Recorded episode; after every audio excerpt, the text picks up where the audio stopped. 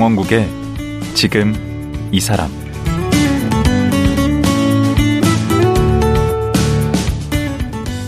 안녕하세요. 강원국입니다.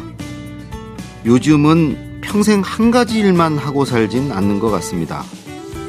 나이가 들면서 업종을 바꾸기도 하고 또 은퇴 이후에는 전혀 다른 일을 하기도 하는데요.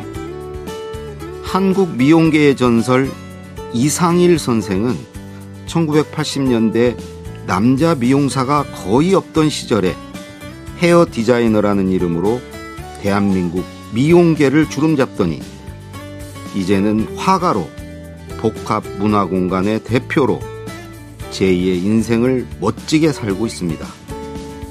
헤어 디자이너에서 문화 예술가로 변신한 라드라비의 이상일 대표. 지금 만나보겠습니다.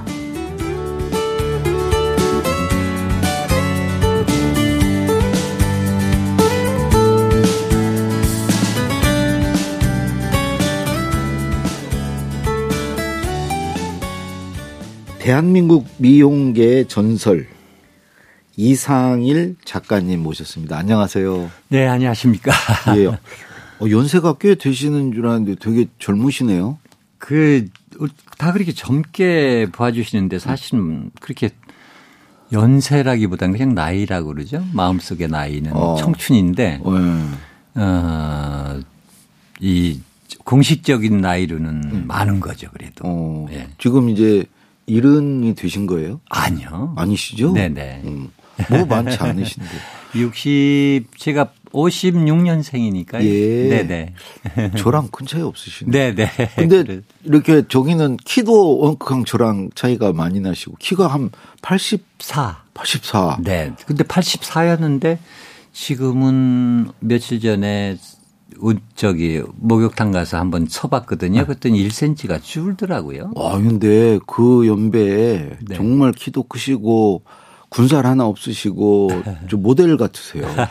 아니 옷 입으신 입은 것도 범상치 않은데요? 예, 저는 그냥 제 자유롭게 네. 또 전직이 또 아, 미용사였잖아요. 그 전에는, 그 패션, 패션 했고요. 네.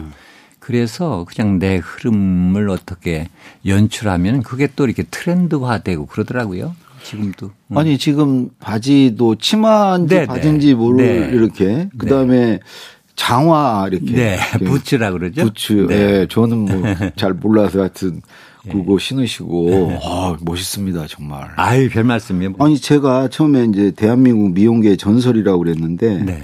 언제 그 미용 일은 그만두신 거죠? 음, 2012년도에 은퇴하고 12년이면은 10년 전이죠. 딱 10년 전인데. 네, 네. 아니 근데 지금 이렇게 뵈면 뭐 아직 한참 일을 하셔도 될 것 같은데. 네. 근데 그 이제 제 마지막에 그때 2012년도에 코엑스 전시물 에서 어 설치 작품을 하나 하면서 거기에 너무 제가 심 정신적으로 이렇게 빠졌었나 봐요. 어떤 설치 작품을? 음, Last Beauty라는 그런 네. 나의 마지막 아름다움을 네. 나의 연결식장을 아주 그 설치 미술로 연결식장 본인이 죽었을 네, 때 네, 네. 연결식장을 네. 설치하신 거예요? 네. 그래서 거기에 너무 몰입하다 보니까 아, 이게 내 인생도 이제는 다른 세계에 한번 접해야 되겠다라는 그런 감정을 많이 느껴서 그때부터 오. 은퇴 결심을 했습니다. 오. 음. 와, 그런데 저 같으면은 그렇게 기반도 딱 입지도 딱 닦여 그렇죠. 전국적으로 더 확산돼서 많은 음, 고객분들이 오시고 제 음. 나이는 또 은퇴에 상관이 없는 개인업이니까. 기르면 다 네네. 저거 되는 거 아닙니까? 근데 이제 또 다른 그 인생 페이지라는 건 항상 있으니까 한번 하고 싶고 또 내가 해봤 하고 싶었던 것들도 이제 이제 진솔하게 한번 해보려고 그러는. 그냥 딱 손 끄는 거예요? 네. 아주 과감하게 그것도 한 달 전에 고객들한테 알렸어요. 그것도. 음. 음. 그리고 어떻게 해서 처음에 이제 81년에 처음. 네, 네. 어떻게 되신 거죠? 그때 81년에 무슨 일이 있었던 거죠? 네. 81년도 초까지는 네. 패션 디자인 쪽 일을 하다가 네. 뭐 앞으로 이게 미용을 해야 되겠다는 생각이 났고 네. 그때 당시에는 그 기성복들이 처음 나오고 그래서 어, 여러 가지 정치적인 상황들이 많이 있었잖아요. 음. 그렇죠. 네. 박정희 대통령 시해 네, 사건 네, 이후에 네. 이제 그래서 그때 의상실들이 잘 되다가 예. 스톱됐었어요. 거의. 아, 그래요? 다. 예. 저 어렸을 때만 해도 의상실 참 많았는데. 네네. 네, 저도 남자인데도 남자도 의상실 가서 이렇게 어린이 아동복은 네네. 의상실에서 해주고 네. 엄마 따라서 부자셨네요. 아, 좀 잘 살았죠. 네. 네. 의상실 가서. 네. 저 패션쇼도 나갔습니다. 아, 초등학교 어, 저학년 음. 때. 뭐, 그 전주에 있는 큰 의상실을 주관하는 거였는데. 아, 네. 하여튼, 그, 아, 그래서 이제 헤어 쪽으로 전향을 하신 거네요. 제대하고. 예. 네. 뭐 제대하고 그 중국 대사관 골목이 옛날에 그 명동 뒤쪽에 있었어요. 맞아요. 네네. 그 네. 대사관 있는 쪽에. 네. 거기서 버그지 하나를 이렇게 보는데 그 외지들 외국 잡지들 네, 거기서 네, 많이 네. 팔았죠. 네, 네. 그래서 거기서 그 버그지가 있는데 이걸 번역을 해서 뜻을 알아야 되겠다 한 그 제 눈이 멈춘 공간이 있었어요. 그래서 음. 이렇게 봤더니 그 베니스 이태리 베니스에서 예.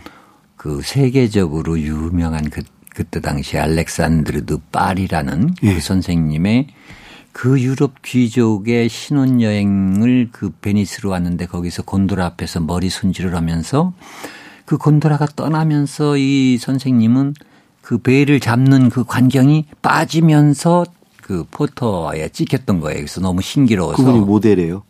어. 모델이 아니고 네.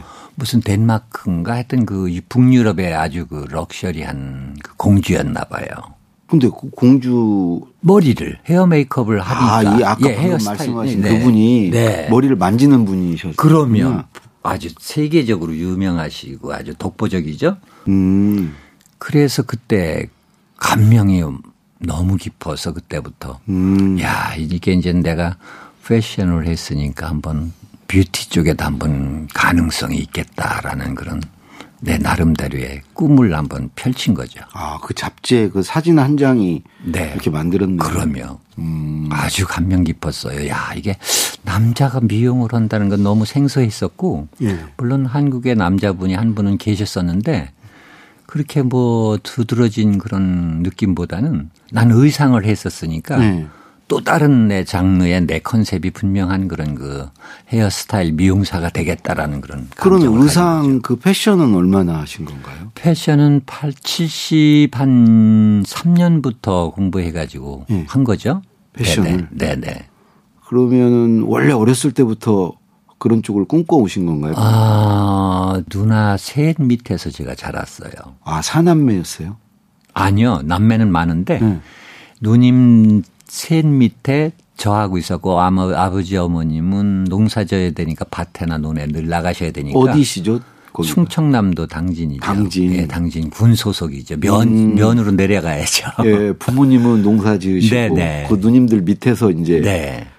그, 그 누님들이 이렇게 주로 하는 그런 거 같이 이렇게 하시고 그거에 익숙해져서 남자들이 남자 동무들이 놀자고 그러면 그게 익숙 지가 않았어요. 어, 그럼 막 고무줄 하고 막 이런 거 다시 그러니까 저기 뭐야 공기짓기, 고무줄 뛰기, 줄넘기, 오재미치기, 소꿉장난 뭐 아. 이런 걸로 일색을 했었으니까 어. 소꿉장 하면은 저를 그렇게 엄마 역할을 계속 시킨 거예요.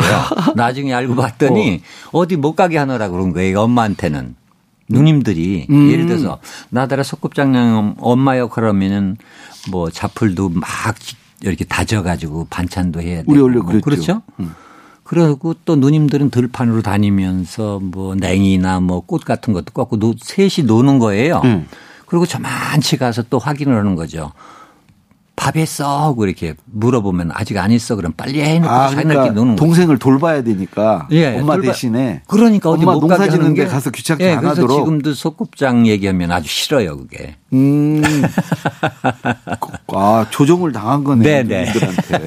나중에 알고 났더니 그런데 음. 그 대신 그 손재주가 발달이 돼 있죠. 아. 음. 그래서 우리 국민학교 1학년 그 여자 동물로 지나가면 그 토끼 풀꽃 이렇게 엮어서 화관도 씌워지고. 어 인기 좋았겠네. 네. 그래서 네. 머리가 이 정도 길면 네.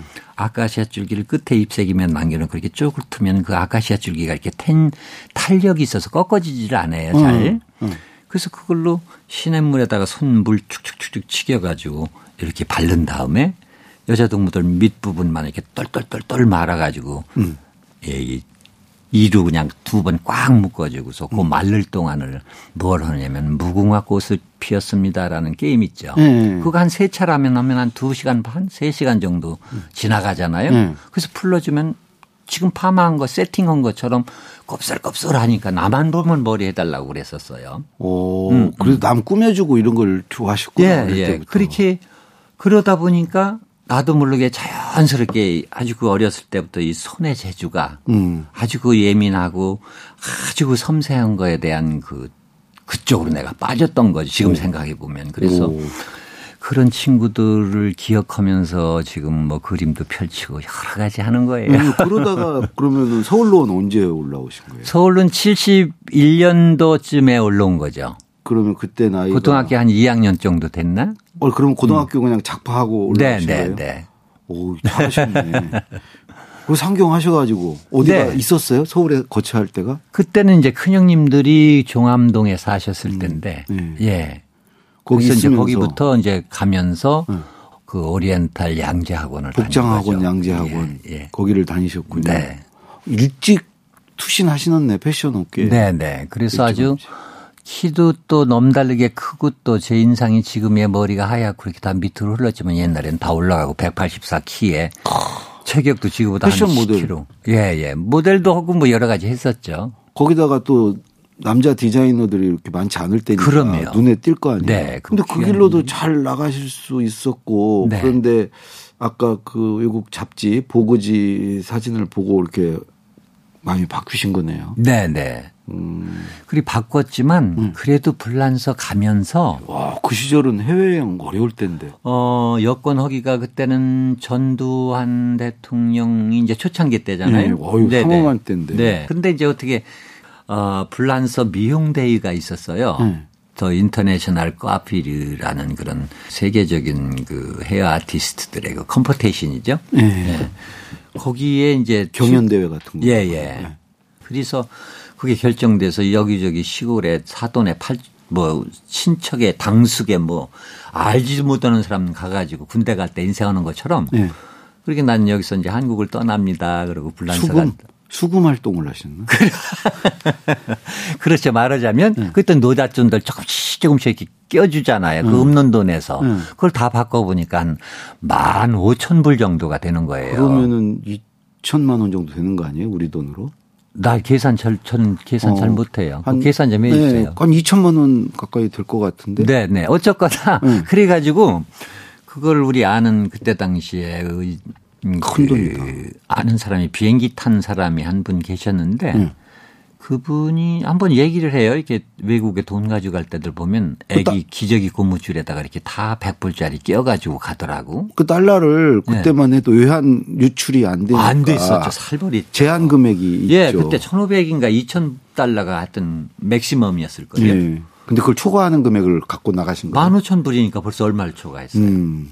아유, 그, 제 운명이 이렇게 바뀌려니까 그렇게 된 건데. 네.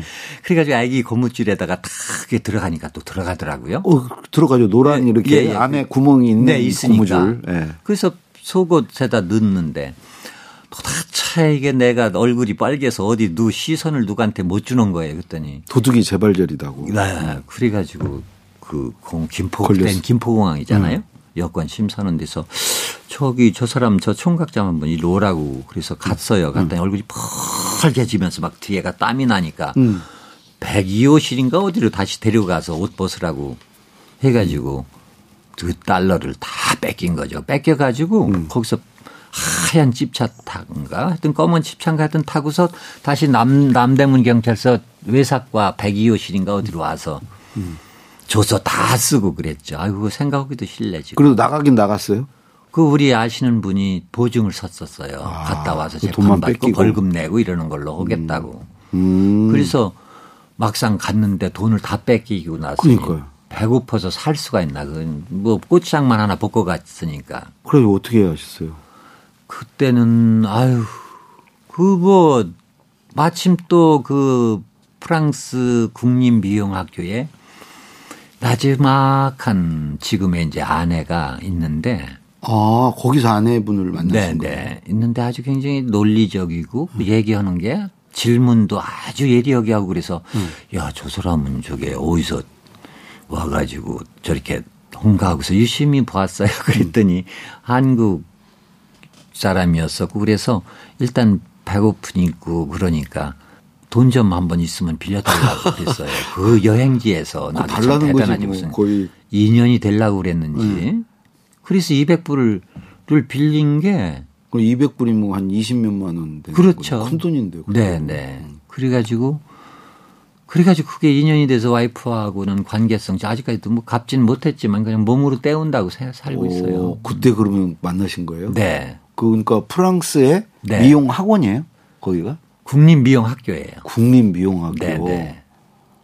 오, 거기 학생으로 만나셨구나. 네. 그리고 그때가 나이가 내가 그때 스물여덟인가 그랬었죠. 오. 그리고 결혼 나이도 되고. 그 미용을 해보니까 어떻던가요? 여기 미용은 잘 맞았죠. 예? 잘 맞았죠. 아, 잘 맞아요. 네, 왜 그러냐면 음. 어, 원래 미용하시던 분하고는 또 틀린 감성이 있잖아. 저 같은 경우는 패션을, 패션을 거쳤으니까. 네네. 네. 그래서 그 고객의 보는 눈이라든지 그런 그 어떤 스타일 이런 것. 그렇죠. 이게 패션하고 뭐가 맞아야죠. 네네. 그러니까 더 스타일도. 거기에 원 플러스가 된 거죠. 그렇, 그렇죠. 그렇죠. 음, 음, 음. 어. 음. 그래가지고 이제 국내로 돌아오신 거 아니에요. 네. 프랑스에서. 네. 돌아오자마자 명동에서 샵을 내신 건가요? 아, 돌아와서 이제 먼저 이제 원래 직장에 네. 예, 있다가 거기에서 이제 근무를 하고 샵을 명동에다 낸 거죠. 그때 그 보통은 무슨 미장원 무슨 미용실 그렇죠 다, 다 가고파 미장원 뭐막 이런 그렇죠. 다 미장원이었었죠. 음. 아유 너무 생소했죠. 음. 아유, 그래야 되는데 난 미용실을 하나 를 오픈을 해야 되는데 상호가 너무나 이게 안 와닿는 거예요. 상호가. 그렇다고 음. 내 알지도 못한 내 이름 될 수도 없는 거고. 음. 그래서 헤어는 계속 머릿속에 뱅뱅 도는데 음. 끝에가 아, 아, 뒤에가 안 나오는 거예요. 어. 그래서 그때 음, 무슨 그 3호 터널 앞인가 했던 거기에서 머릿속에는 계속 오는데 택시를 타고 3호 터널을 지나가야 되는데 네. 택시를 탔더니 아저씨가 라디오를 탁 트는데 내 머릿속엔 계속 hair가 있었잖아요. 음. 뉴스를 말씀드리겠습니다. 그래서 어. 딱 하는데 헤어 뉴스가 이렇게 연결이 돼서 오. 아저씨 유턴 시켜서 다시 내리고 그때부터 음. 이제 그래서 헤어 브랜드가 뉴스. Hair News 브랜드가 탄생한 거예요. 오. 거의 그 시대에는 그런 거 없었죠 상호에. 없었죠. 미장원 없었죠. 미장원이었어요 다. 그냥 깨끗하게 Hair News 광고 컨셉도 저는 그때는 왜 선데이 서울 뭐 주간 경향 이런 그렇죠. 주간지들이 음. 아주 유일한 그 commercial line 타는 것들이었잖아요. 그렇죠. 상투적인 거. 네네. 음. 그런데 거기에다 선전을 안 할 수가 없어서 음. 광고를 냈는데 음. 광고도 아주 그 어떻게 지금 생각하면 그냥 내 생각대로 했는데 그냥 어린 시절에 그 생각을 해서 네. 뭐 우리 미장원 오픈했습니다 이게 아니고 네. 아카시아 줄기로 머리 말던 시절이 그립습니다. 라고만 했었어요. 아, 그 어린 시절 진짜 해봤던 거, 그거. 네. 막연하게. 음. 그리고 내 자신, 내 자신도 그때 그 향수가 이게 기계 문명이 발달할수록 더 가슴에서 끄집어 내릴 수 있겠다라는 그런 감정이 아, 감각이 생기더라고요. 뛰어나신데. 네. 어. 음. 거기다가 뭐 우리나라 최초로 그 미용사라고 하지 않고 네. 거기다가 이제 호칭도 이렇게 바꾸고 네. 또 유니폼 같은 것도 네. 구입을 하고 네. 아주 다 최초자가 아마 처음부터 끝날 때까지 제가 지금 생전에 있으니까 그렇지. 최초가 뭐죠? 뭐가 일단은 헤어 디자이너라는 얘기. 그걸 그 다음에 또 명칭을 잡, 잡지 촬영하면 그때 당시에는 뭐 정윤희, 장미희 뭐 이런 친구들은 그냥 자기 혼자 메이크업하고 나가서 사진 이렇게 찍고 그랬잖아요. 네. 잡지 표지할 때. 네. 근데 거기에 딱딱 메이크업 누구, 헤어 누구, 카테고리를 다 만들었죠. 아. 음. 이름을 찾은 거네. photo 누구고. 예. 헤어 디자이너의 이름을 찾은 거네. 네, 네. 음. 그래서 그 카테고리가 지금까지 흐르는 것도 최초. 어. 음. 그리고 선생님이라는 존칭, 헤어 디자이너 존칭. 음. 어 그때는 언니 막 이랬었어요. 아 그렇죠. 예, 예. 근데 그게 너무 너무 음. 그냥 주먹구구식이었었고, 네. 어 그래서 그런 점들을 여러 가지 유니폼부터 복장, 음. 명찰 착용 뭐 이런 거 다 개선했죠. 아티스트라는 느낌으로 이제 네, 네. 그 그렇죠. 머리는 격상시킨 건 머리는 네. 헤어는 커트한다라는 그런 개념이 아니고 원래 음. 조각입니다. 오. 네, 조각품이죠. 음. 이게 머릿결 한 결을 봤을 때 네. 평행으로 자르느냐, 10도로 자르느냐, 20도로 자르느냐, 40도로 자르느냐, 90도로 자르느냐가 음. 다그 머릿결이 좌우해서 하나의 조각이 막 살아 움직이는 조각이에요. 일종 음. 예술이라는 거죠. 그럼요. 근데 음. 우리나라는 그 그거를 뛰어넘질 못하고 음. 그냥 기르니까 자른다라는 아. 개념으로만 있었지 아 절대 아니죠. 아 그런 어떤 의식을 이렇게 바꾼데 기여를 하셨네.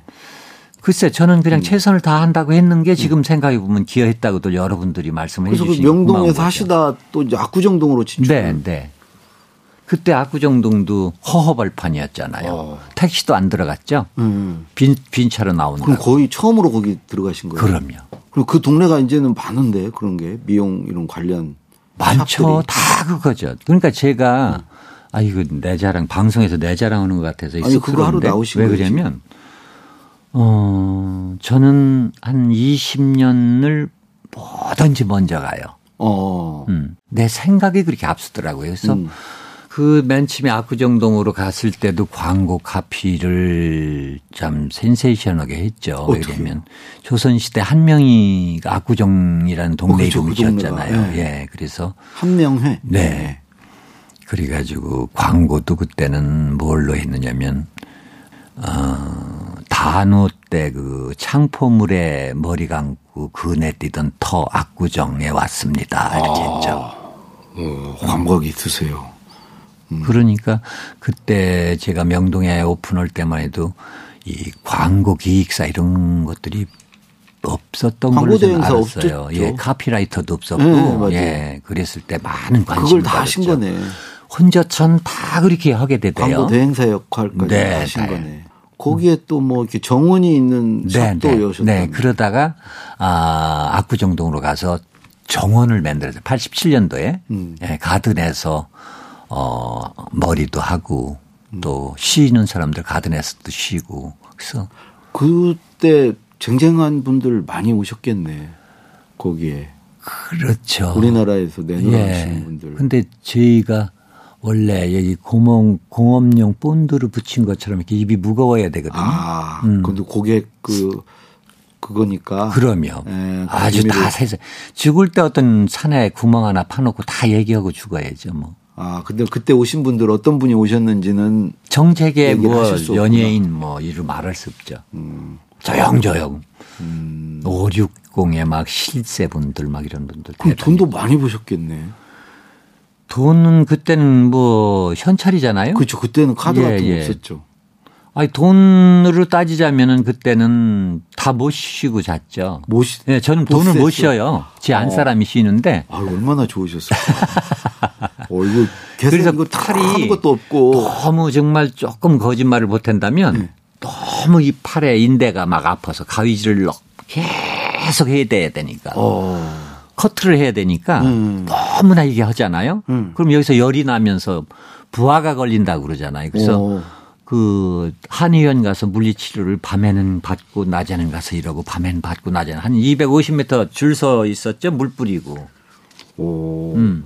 근데 그게 그렇게 인기 비결이 그냥 좀 기존 어떤 미장원하고 좀 다르고 뭐 완전히 틀리죠. 완전히 틀리고 lifestyle이죠. 음. 완전히 틀리면서 음.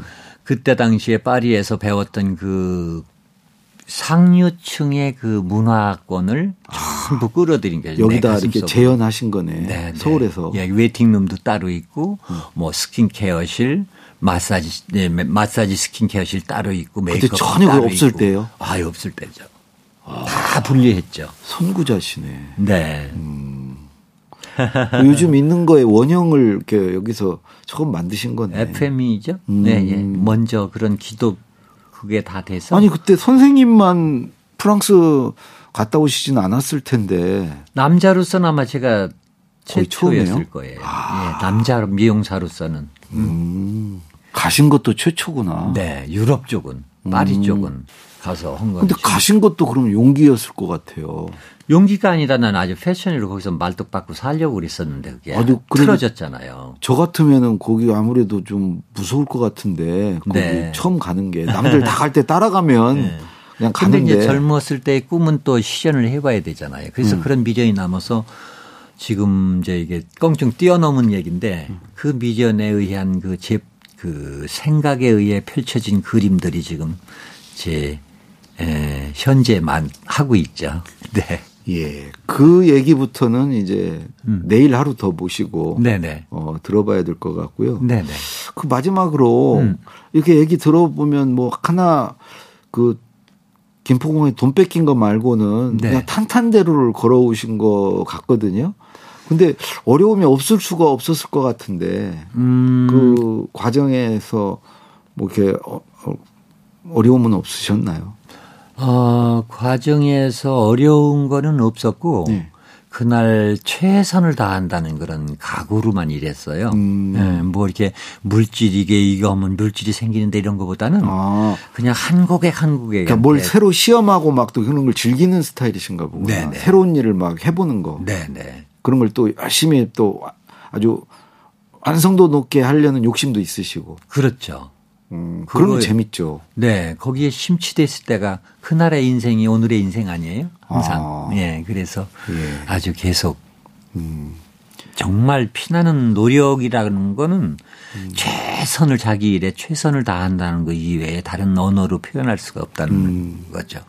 여기까지가 이제 선생님의 인생 1막이고 네. 이제 2막이 그 다음에 펼쳐지는데 그 네. 얘기는 내일 하루 더 모시고 그러세요. 네, 예, 고맙습니다. 오늘 고맙습니다. 아, 네, 말주변이 없어 주시네요. 예, 네, 네. 예. 전설의 헤어 디자이너에서 복합 문화 공간을 만들고 예술가로 변신한 이상일 대표였습니다.